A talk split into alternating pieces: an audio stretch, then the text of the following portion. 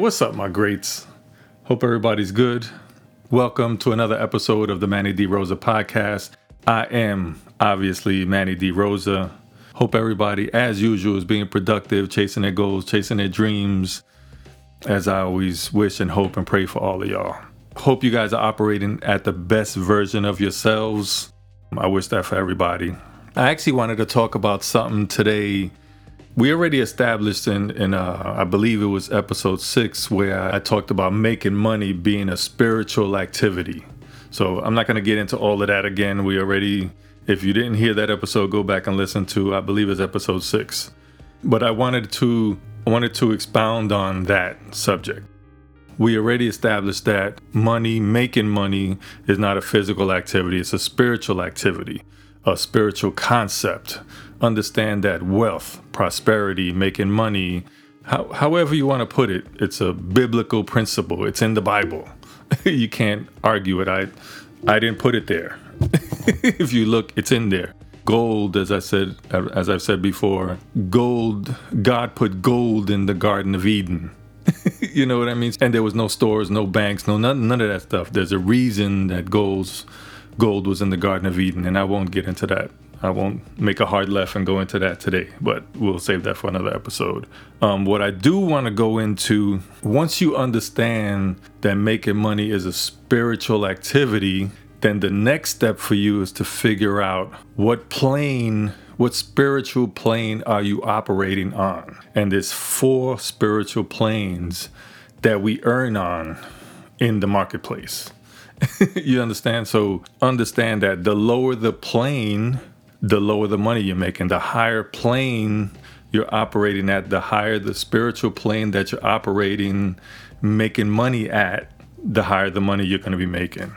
And all of this is in the is in the first book of the Bible. Right out the gate is in the first book, Book of Genesis. So I'll go over what the four levels are for you. I learned all of this from my mentor's mentor, and I found it profound, and it put a new spin on it. It, it shifted my mindset to the way I look at things. So that's kind of the whole purpose of this podcast, is the mindset, give you a different perspective. Sometimes when we look at things a little different, then we, it's easier to move forward. Okay.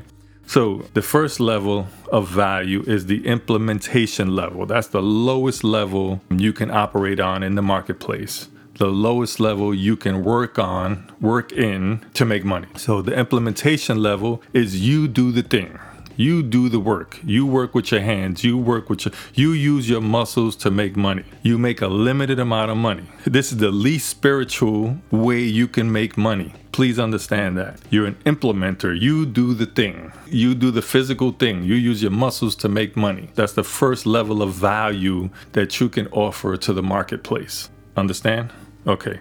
Second level of value is the unification level. That's the next level. You use your management skills to make money. You're the guy who oversees the people in the implementation level. So you use your management skills to make money. You manage the people who do the thing, who make the thing, who use their muscles to make money. So you're the guy looking at them. You're, this is the unification level. And as if you notice, as we get, as we move up on the levels, it seems like the work gets easier and easier, right? Third level of value is the communication level. So the communication level, you make money with your mouth. You're a motivational speaker.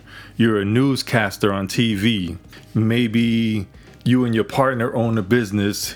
Nobody ever sees your partner. He works behind the scenes, but you're the face of the brand because you had, you just have that personality. You're the one they see, like a Russell Brunson, who always, he's everywhere on social media. He's the one with the personality. He's the one that makes money with his mouth. He's the one that you always hear him speaking. You never hear his partner speaking. So you're the face of the brand. You make money with your mouth. You make money with your words. And at the low end of this level, you're making six figures, hundred grand a year. High level of this level, you could be making one hundred million dollars a year. We have language.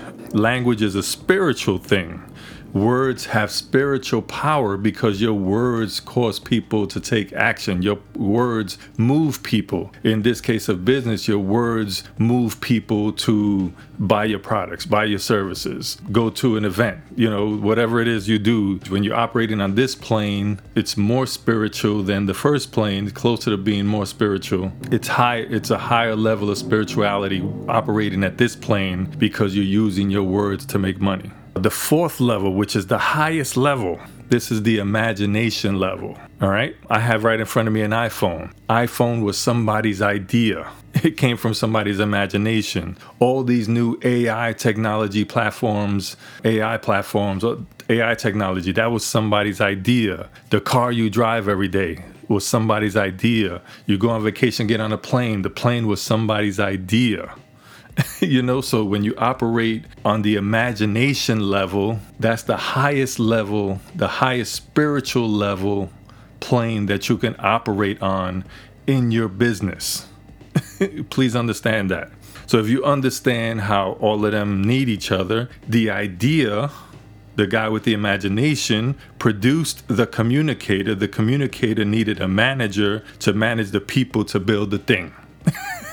Everybody's needed, but one guy is the guy that without his vision, nobody's working. You understand that? So you need to be that person. When you're running your business, you need to be that person with the imagination, with the vision.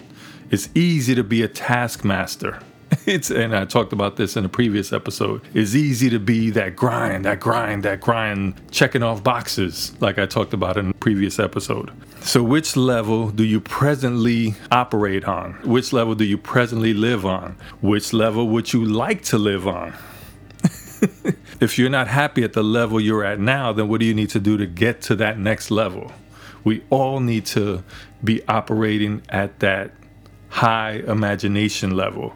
This is why I say business owners are the creative folks. We need to be the creative folks.